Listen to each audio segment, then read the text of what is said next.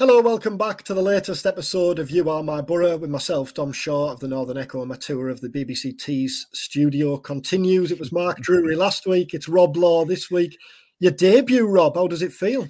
Uh, I'd like to thank all the people who got me here. Um, yeah, yeah, as you can see, uh, we've rolled out the red carpet because you are in what is known as the uh, the BBC Radio Tees dungeon. So if I um Oh, I'll show, I'll show you behind the curtain, everyone. So if I turn, you can see it's not as glamorous as it looks. Uh, this is just all loads of rubbish that is yet to be thrown out. My bosses will thank me for showing you all that. But uh, yeah, feels good. Thanks for having me on. Really appreciate it, mate. I'm definitely not going to turn the camera here because I'm in the process. I was saying you before, I'm in the process of um, of moving what was my office into the nursery. Clearly, more important matters. Um, of course, yeah. So, so the bed is covered in baby wipes and contraptions that we obviously used when Ezra was a baby, and now we're gonna now we're gonna need again in the next couple of months, which you know all about, obviously, because um, yeah. your second came a, a, few months ahead of mine. You were at Bolton last night. Rob. Yes. Um, we'll have a chat about that. We'll obviously talk transfers a couple of days until the the the, uh, the deadline on Friday night, uh, and just about Boro in general as we approach the first international break. It, it felt mm. like a win last night, and I know clearly Cup isn't a priority for Boro this season, and we know that. We, we have that conversation every year, but but mm. given the the slow start, it felt like a big win that will hopefully act as something of a springboard. Yeah, hopefully. And look, cup games at this point in the season can be a gateway, can't they, for teams like Middlesbrough who are going through a spell like they've been going through, which is, you know, without a win in the league. Um, Michael Carrick's kind of been holding it together in front of the press and not putting too much pressure on his team, but he will have wanted uh, a better start, I'm sure, than than what they've got. And the League Cup allows to build momentum, doesn't it? If you can get the results. And it was a tricky one last night because I was there and uh, doing the research before the game and, and, just looking at, at Bolton and where they were at. They had a few injuries and stuff which hampered them a little bit. But I mean, they've they've been flying. They're amongst the favourites to get promoted from from League One. They had a really heavy defeat against Wigan, then a, a draw uh, the weekend against Burton Albion, and a, a, few fans already sort of getting on the back of Ian Evatt saying, "Oh, you know, we should be getting past teams like Burton Albion and doing this and doing that, and expectation really high there. So I, I, did think it would be a really tricky tie, and it wouldn't be as easy as well Middlesbrough Championship and Bolton a League One, and the mass sorts it out for itself. Um, and yeah, first half wasn't wasn't great, was it? Wasn't the the biggest spectacle you'll ever see. Uh, but second half, whatever Michael Carrick said at, at half time really had an impact. And it was just wave after wave in that second half of red and white attack. Uh, obviously, attacking the goal where there was nigh on 3,000 travelling Boro fans who were brilliant throughout the whole night.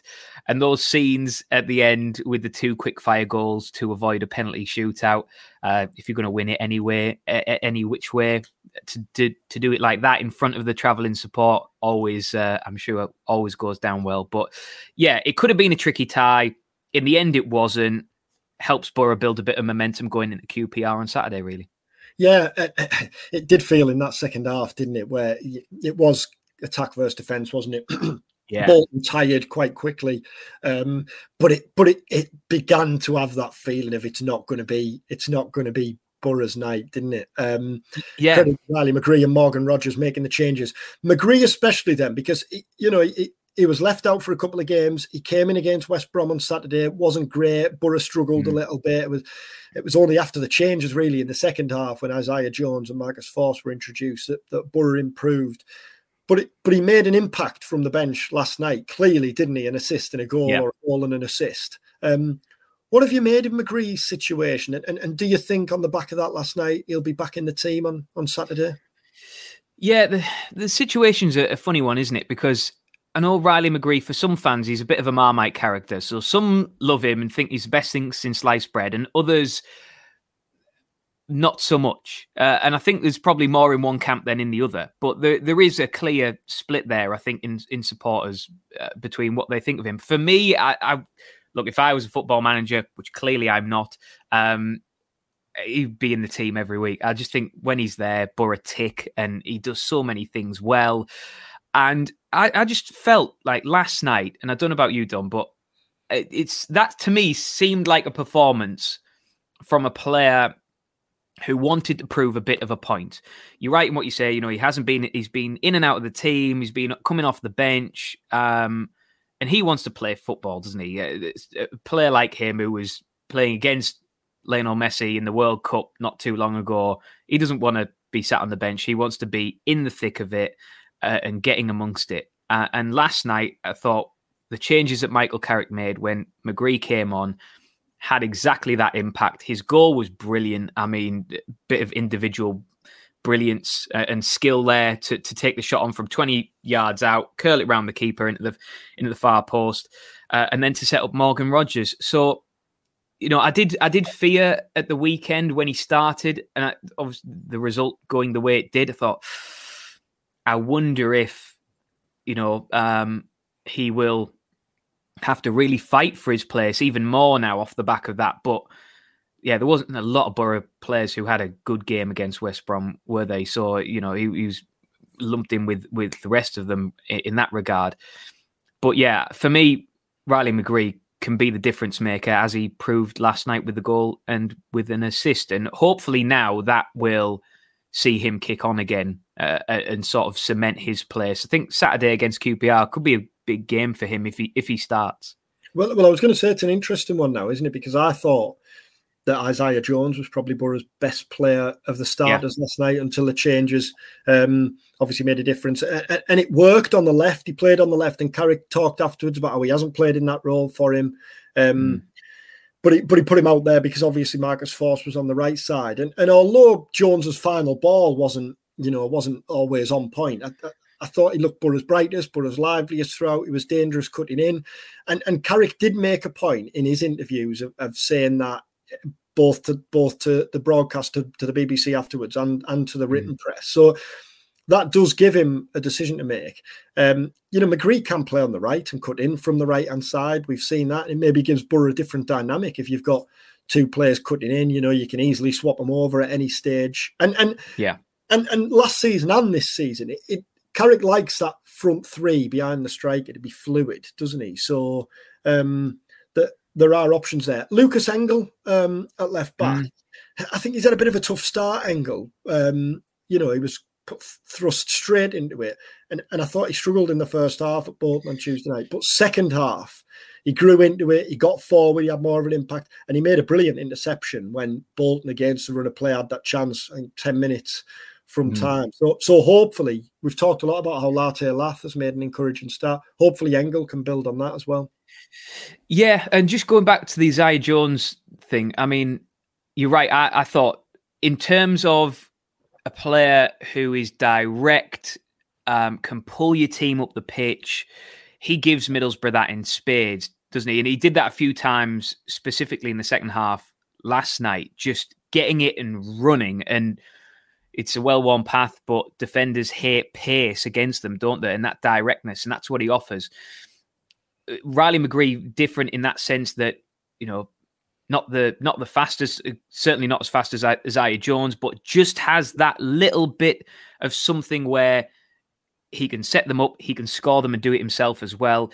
Isaiah Jones, I think we all know his quality. I'm a big fan of Isaiah Jones for all sorts of reasons, um, but yeah, just last night, I think that final ball was just the the thing where hopefully he can he can develop that and and have a, a, bigger impact in that regard, as we've seen him do in the past. Do you know what I mean? That he he's had a huge impact in the past with his balls into the box and whatnot. So just didn't quite work for him last night, and Riley McGree seemed to seem to work that well. Um, as for Lucas Engel, yeah, it's with new signings, you never know how they're going to really settle in uh, uh, and adapt, and especially, I guess that's the the calculated risk that Middlesbrough will have taken with Lucas Engel, which is a player who the stats say he'll get you goals, he'll get you assists, 30 goals in 180 appearances, I think it was, for a left back. Which is just, you know, I remember saying to Michael Carrick, there's some strikers who would probably like that hit rate um, you know, if, if he can adapt well to the championship, um, I think it would it, he could be a decent replacement after losing, of course, Ryan Giles and all the assists and, and whatnot that, that he brought last season. I just think with and the same with a, perhaps a few of the other signings, there's just going to need to be a little bit of patience. And in football, there often isn't a lot of that, is there? But there's certainly signs last night that there's something there, and you could see why Middlesbrough brought him to the club in the first place. And and I do think it's worth stressing. We, you know, Michael Carrick strikes me as the type of head coach who, in an ideal world, he'd get he'd get a player in and give them a couple of weeks to find the feet to get the grips. Yeah, with, definitely with, with, what they want. Especially, I think you know we, we saw last year that fullback is a key position for Michael Carrick, a, a key position. So it, Lucas Engel was in. Would he sign on the Tuesday, the Wednesday? I was off that week, straight into the team on the Saturday, which, which clearly highlighted Boro's need to strengthen in that area. Mm. Um, but then Carrick said last night that Hayden Coulson's also had a bit of a thigh problem, which is why he's missed the last couple of squads. But it, it, he's had to learn on the job. And I think for, for Engel, for Latte Lath, for whoever else who joins between now and Rodgers Friday, as well, you could say probably yeah. he, he's had to learn on the job as well, hasn't he? Yeah, and, and I think this coming international break is going to be really beneficial. Just a couple of weeks to take stock, to, to, to you know, to get to grips with a few things. Um, the same will be said for for whoever comes in between now and Friday night as well, which we'll talk about shortly. Yeah. But it feels obviously you want to go into that break with a win against QPR, mm. but then it feels like this this break I think is coming at the right time.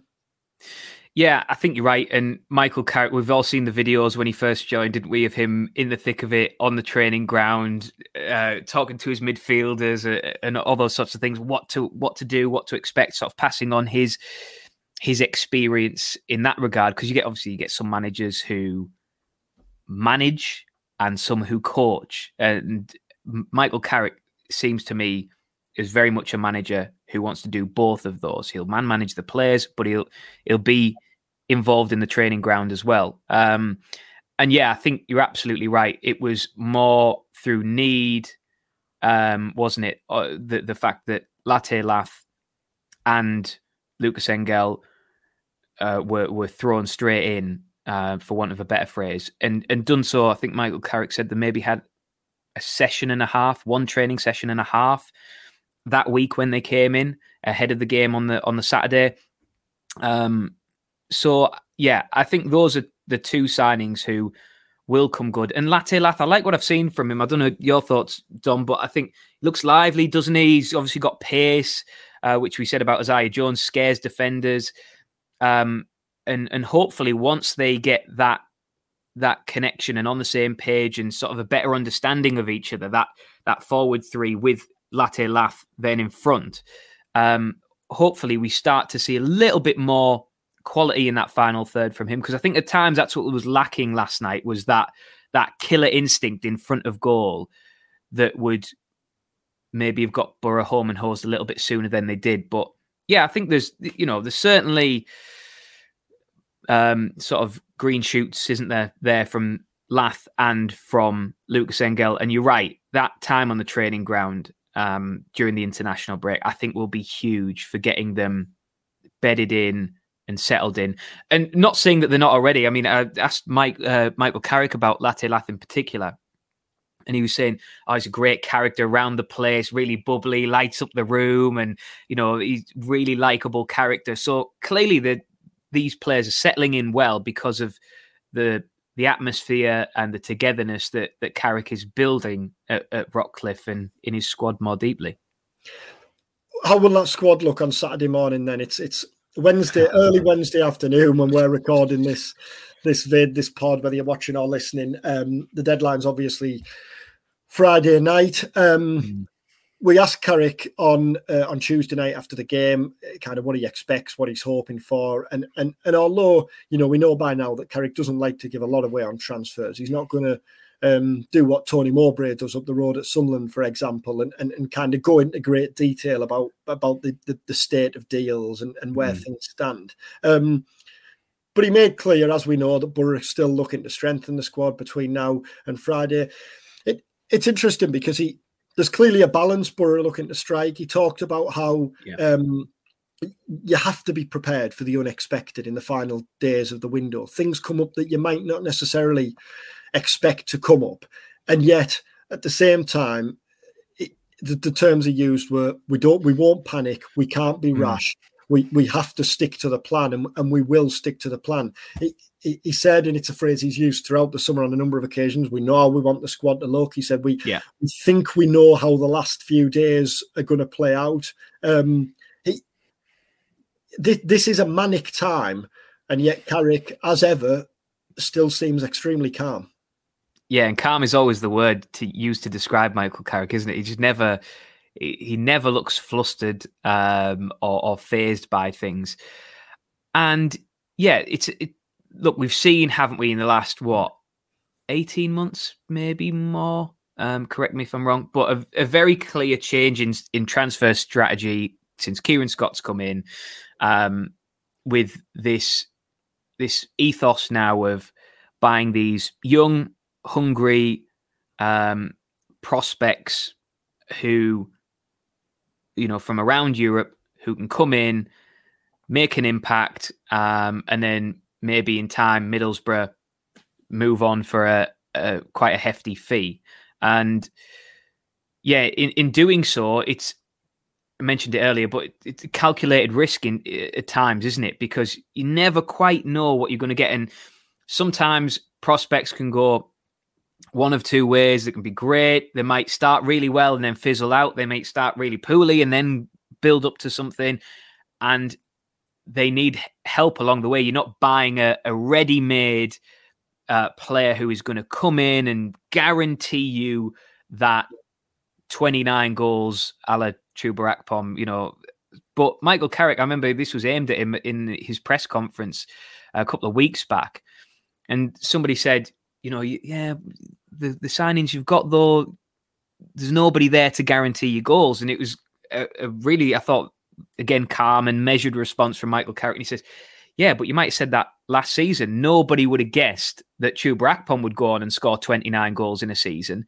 So the you, you know the, the, the same the similarities I suppose in that sense can be drawn that you know whether it's going to be Latte Lath whether it's going to be Morgan Rogers whether it's going to be Riley McGree I think what they're expecting this season is for the rather than having one clear talisman who bangs you the goals it's more about spreading that those goals out and and Carrick related back to his experience at Manchester United which he very rarely does uh, you know, I don't know if you've noticed this, Dom, but he's he's very almost reluctant to mention, isn't he? His his, his time as a player. It's all about the here and now. It's all about his play. He has to be prompted and asked directly. Yes, yeah, he? Yeah. You you have to physically say and, and go to him and say your experience as a player, your experiences in this situation, and then he'll talk about it. But he'll never really offer it up, which I think is a, again a, a mark of the man. But he he was asked about times and when Ronaldo left Manchester United. he said, "Well, look, you, are never going to go and find another Ronaldo easily. So for Manchester United in that time, it was about making sure they brought in two or three other players who they knew would be steady, chip away with the goals, uh, uh, and they could." replace him in that sense. It's not a, you're not replacing him like for like, but you're replacing him in a different way. And I think that's what Middlesbrough are trying to do this summer. And just to bring it back full circle, yeah, it's really going to be interesting to see. I, am fascinated to see how they see out this window now because I, I would be I would be surprised if there isn't incomings between now and the closure of the window. Even if the you know, I'd be probably surprised as well if if there wasn't a, an outgoing or two. Um, I know Carrick said he wasn't expecting any, wasn't planning for any, but you said it, Dom. The, this point in the window is bonkers, isn't it? You just never know what's going to happen. Things can come out of a complete left field that you weren't expecting. A player might become available, something might happen, and all of a sudden, Middlesbrough, um, you look at it in the cold light of day after the window's closed, and you go, "Yeah, well, given who they got, if the, if there are extra signings coming in, um, might end up being a really good window. But I do think they're just lacking that experience. That's what they need, and I think Boro fans would agree. Listening to this, probably screaming out all all window. Just need some experience now. So need some uh, some real championship experience, uh, some level headedness uh, to to try and just pad out that squad in the sense of uh, a team that can really compete and have experience in those big moments in what you hope will be a, a, a playoff push, a promotion push campaign. Yeah, you, you, mentioned there about potential exits. Josh Coburn, we we know um, Carrick has made no secret really. He, he, he, danced around the subject a little bit, but as the summer's gone on, it's become increasingly mm. clear really that in an ideal world, they'd like Coburn to to go out on loan again the, the, the, the, you know if if Boro can get a signing in a striker in, then Coburn looks set to join Plymouth on loan for the year, which which you know we'll talk about on here if if and when that goes through. I think mm. I hmm. think that'd be a good next a good next natural step for Coburn. We know how highly Boro think of him. He signed a long term deal um, recently. He impressed at Bristol Rovers last year. Second half of the season was a bit more tricky when he was nursing. I think yeah. it was a bit of a knee injury, um, but it's a logical next step to then hopefully go and play regularly in the championship. Um, in terms of incomings, if if Coburn goes, that probably leaves Latte Lath as the only natural yeah. recognised striker. Really, they need another striker, don't they? They yeah. need another striker. Um, and number ten, you, you nailed it there. Carrick's talked again and again, hasn't he? About you know, we, we, we won't necessarily be looking for a like for like replacement for Akpom, and yet still not convinced Matt Crooks looks overly comfortable as the number 10. So, so you, you, you know, that's that, you know, an area Boro are looking to strengthen. And then in midfield, um, Alex Mowatt was by no means the most important player in the Boro squad last, last season, but he was useful. And we saw that yeah. at the end of the season when Jonny Howson was out. Um, and Boro still look probably one light in that in that department. So that that's an area. Uh, those three areas are the, are the, positions Boro would like to strengthen before mm. uh, before Friday's deadline. Liverpool defender Nat Phillips was linked on Tuesday, kind of random out yeah. the blue link, really. But that's an example of what we were talking about, where I don't know. I don't know whether there's genuine. Just like, where did that come from? um, such is life in the final days and hours mm. of of the transfer window. Um, but we just need our yellow. We just need our yellow ties done. Ah, oh, God, yeah. Uh, my tie is to the left of me here, but I'm not going to start ruffling about now. Um, it felt to me at the start of this week, where obviously after the disappointment of West Brom, you looked at you looked at the week ahead. You've got a cup game, then the final three days of the transfer window, then then the QPR league game. Uh, what has the look on paper of a winnable league game going into the international break? And it felt then that if Boro winning the cup, then managed to bring in a couple of signings, two or three signings, and then beat QPR, yeah, suddenly everything changes just like that, doesn't it? And you go into the break with a spring in your step. Yeah, and that's that's it. That's um the joys and the pains of football, isn't it? This sport that we love and we talk so passionately about, uh, and people pay their hard earned money to follow their team up and down the country because, in the blink of an eye, in one week, it can go from catastrophe to celebration. It can also go the other way, as we know all too well. Um, but certainly, I think the how Middlesbrough navigate these last few days of the window will I think, dictate how a lot of fans feel going into that game against Queen's Park Rangers, despite the results last night against Bolton. You know, if they have a really strong end to the window, they tick off those boxes, and I completely agree with what you were saying, Dom. Those in terms of those positions and areas where Boro need to strengthen. Up front, absolutely, they need uh, another body in there um, the you know the, the ten role and midfield potentially to to just give a little bit of extra cover. But if they have a strong end to that window, everybody goes into the QPR game with that added momentum um, and optimism. You hope, and you again, right in what you're saying, the QPR game is a winnable game. If Boro want to be pushing for the playoffs and promotion this season, it certainly should be a win- winnable game uh, on paper and it all looks rosy in the garden. If only football worked like that. if only it was as simple as as that. Let's hope it is. Let's hope it is because, um, yeah, it it, uh, it, it hasn't been the start of the season that everybody would have hoped for, including I'm sure that you know Michael Carrick. He said as much. Um, so let let's hope a, a busy few days in the window a solid performance against Queens Park Rangers, three points in the back pocket, and you you drift off into the international break, um, wishing the uh, the international break away, don't you? And uh, waiting for the the restart of it all again. Well, we had, as I mentioned at the top, we had we had yeah your colleague Mark Drury on um, last week, and and we were chatting about ahead of the West Brom game. We were talking about how Carlos Corberán and Michael Carrick are the direct opposite in the dugouts. Yes, one's a jack in the box, the other is uh, is, is, largely unmoved by what he mm. what he sees, or certainly that's what we see. You know, clearly what will be happening inside is very different. Um, you you've done plenty of touchline reporting uh, uh, for for tees, obviously. What what's that like? What, what kind of what do you see? What do you see? What do you hear that us in the press box or fans in the stands don't get to see or hear? Everything.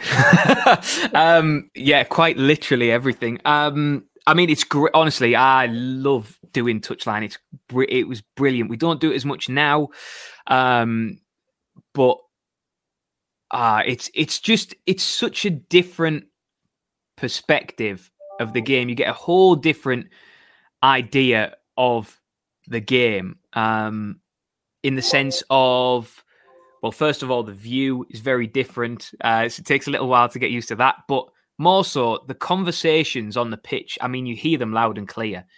You know, if uh, like thinking promotion uh, promotion season, if Adam Clayton is going through or, or uh, Grant Leadbitter and Adam Clayton are having a, a, back and forth, you can hear it, and um, it's uh, it's a unique position. It's very privileged position to be in in in that sense as well, because you are getting an insight that so very few over the years ha- have managed to do so. Gary Phillipson used to do it for Century uh, way back when, when Ali and Bernie were doing the the commentary for Century. Mark did it um, when Ali was uh, commentator for us here at Tees, um, and then uh, then it was me. And uh, yeah, it's in terms of like the the nuts and bolts of it, it's a very different thing to do from commentary. So commentary or presenting uh, a, a show, you're filling the space, aren't you? You're filling the, you know, this needs to be an hour, or you're commentating on this first half, which is 45 minutes, and you are there for that 45 minutes to describe and paint the pictures for people at home.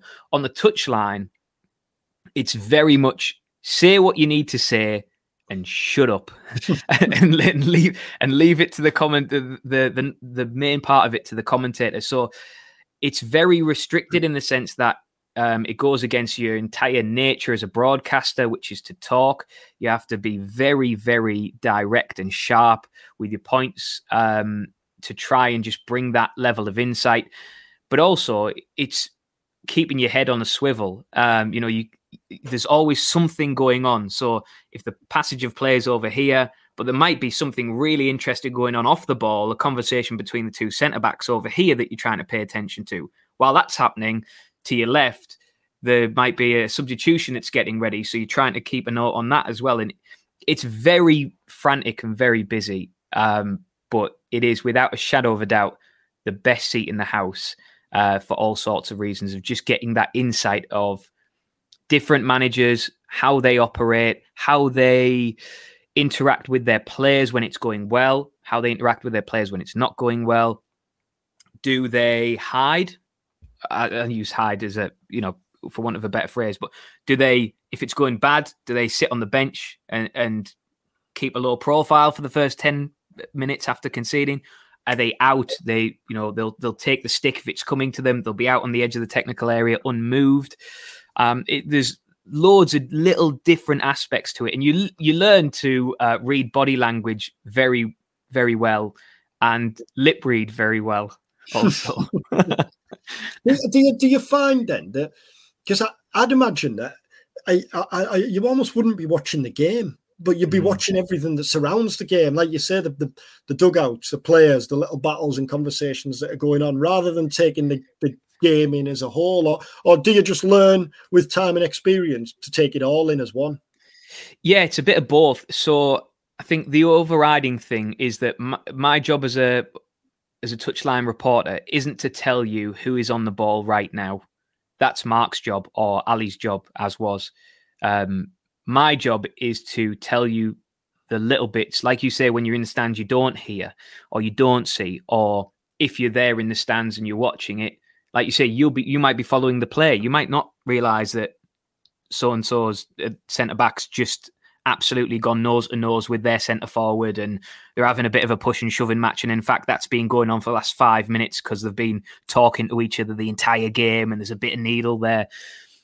That and that's your job as the the touchline reporter is to bring that something else away from the the directness of who is on the ball right now. It's more about just filling in the edges of that of and telling the story of the dugout and telling the story of okay, um, Middlesbrough have just conceded. Well, how have the players reacted to that? So you're constantly scanning the pitch to try and pick up on any little nuances, uh, like I say, body language or or anything like that that um, that can again paint that picture for people at home because that's that's what we're there to do, right? With radio is is make people who aren't there feel like they're there and, and take them into the the real minute detail of it all so that they feel they're across it all. It's not just that was a great ball or that was a great shot.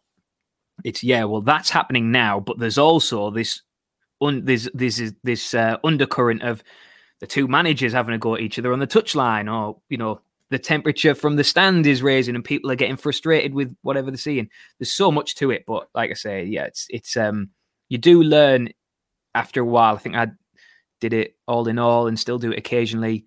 It's about like five or six seasons now. You do learn in that time to take it all in as one, and you know when when you can switch your attention to other things and when you need to stay focused on the ball and when the goal goes in and everyone's going berserk and you are searching and looking for yeah. little things. So yeah, it's um it's r- more frantic than I thought it was when I first started doing the job. I mean when um when sadly obviously Ali passed and uh and, and Mark um became the the Middlesbrough commentator and I went in to do touchline and having never done it before it's unlike anything else you would do in broadcasting like I say because it is so short and sharp, and you have to have this sort of 360 vision all the time. Um, it took a while to really get into the groove of it a little bit and figure out how you make something of this uh, and make it your own, you know. Um, but uh, it's it's brilliant, and we're in a very privileged position to be able to provide that for people. I think. I, I, could ask you loads about that, but I'm conscious I don't want to keep you all day, obviously. But just a couple, it's all right. a couple of questions. Who who's been more so, I guess, opposing managers, but Boro managers as well. Who who's been box office down there on the in in the technical areas? And and the second question on the back of that, I don't know whether you saw Pep Guardiola when um, Man City beat Newcastle last week, and a fan was clearly telling him yes. what to do, and Pep started giving a bit back in, in good jest. You could tell it. Yeah, was it was. Um, how I, I, I, guess you'll be able to hear everything that the fans are saying. You touched on it there when you know if fans are getting frustrated. It, it's an art, isn't it, for the managers over time to, to be able to not bite because we know from from experience how fiery some of these characters are. I, it's almost a surprise, really, that more don't bite back like like Pep yeah. did, even though his was light-hearted. Well, before so before I started doing the touchline reporting uh, stuff, I always questioned just how much managers would actually hear things from the stand. It's like, oh yeah, well, we can hear it up here because we're in and amongst it in the in the stand or in the press box. But then down there, can they really hear it? And yes, they can. they absolutely, absolutely can. Um, I remember, I think it was Aitor Karanka in his days when there was the chance of attack, attack, attack. Um, if you remember that. Uh, and I remember Mark coming down to me and saying, "Oh, you know, Rob, what's it? Uh, you know, uh, something like temperatures are starting to uh, to to flare a little bit here. Let's go down to the touchline, Rob. What's it like down there?" And I remember saying, um, "You can very clearly hear the chance of attack, attack, attack. You can very clearly hear the the shouts of discontent from the stands." And I said to Mark on that occasion, if I can hear it, he can definitely hear it because I am I, I am maybe five yards, ten yards away from that technical area or where the manager is standing at any given time. And um, yeah, the you know it's I, I'm with you. I'm surprised that there haven't been more occasions where managers have turned around and you know a gesture or a, a look or like Pep Guardiola, a little bit tongue in cheek. Uh, in terms of those who have been a bit more box office, Jose Mourinho, of course, uh, was just uh, bizarre but brilliant. Uh, the only manager I've seen turn up to the Riverside with his own personal security, who stood outside of the dressing room uh, while he was giving his team talks and whatnot. Uh, it was very, very strange. Um, obviously, from a Boro perspective, Tony Pulis was just, I mean, I said earlier about having to needing 360 vision. With Tony Pulis, it was simplified because you just watch Tony Pulis. you know, he just because he was he lived and breathed every single ball, didn't he? And some of that is for the cameras and for sure, and uh, and some of it is to try and you know get the fans with him as well, and sort of try and build a bit of momentum and that us against the world type feeling. If things are going your way and decisions are going your way, and you get the old oh, and he's off and he's water bottles down or whatever.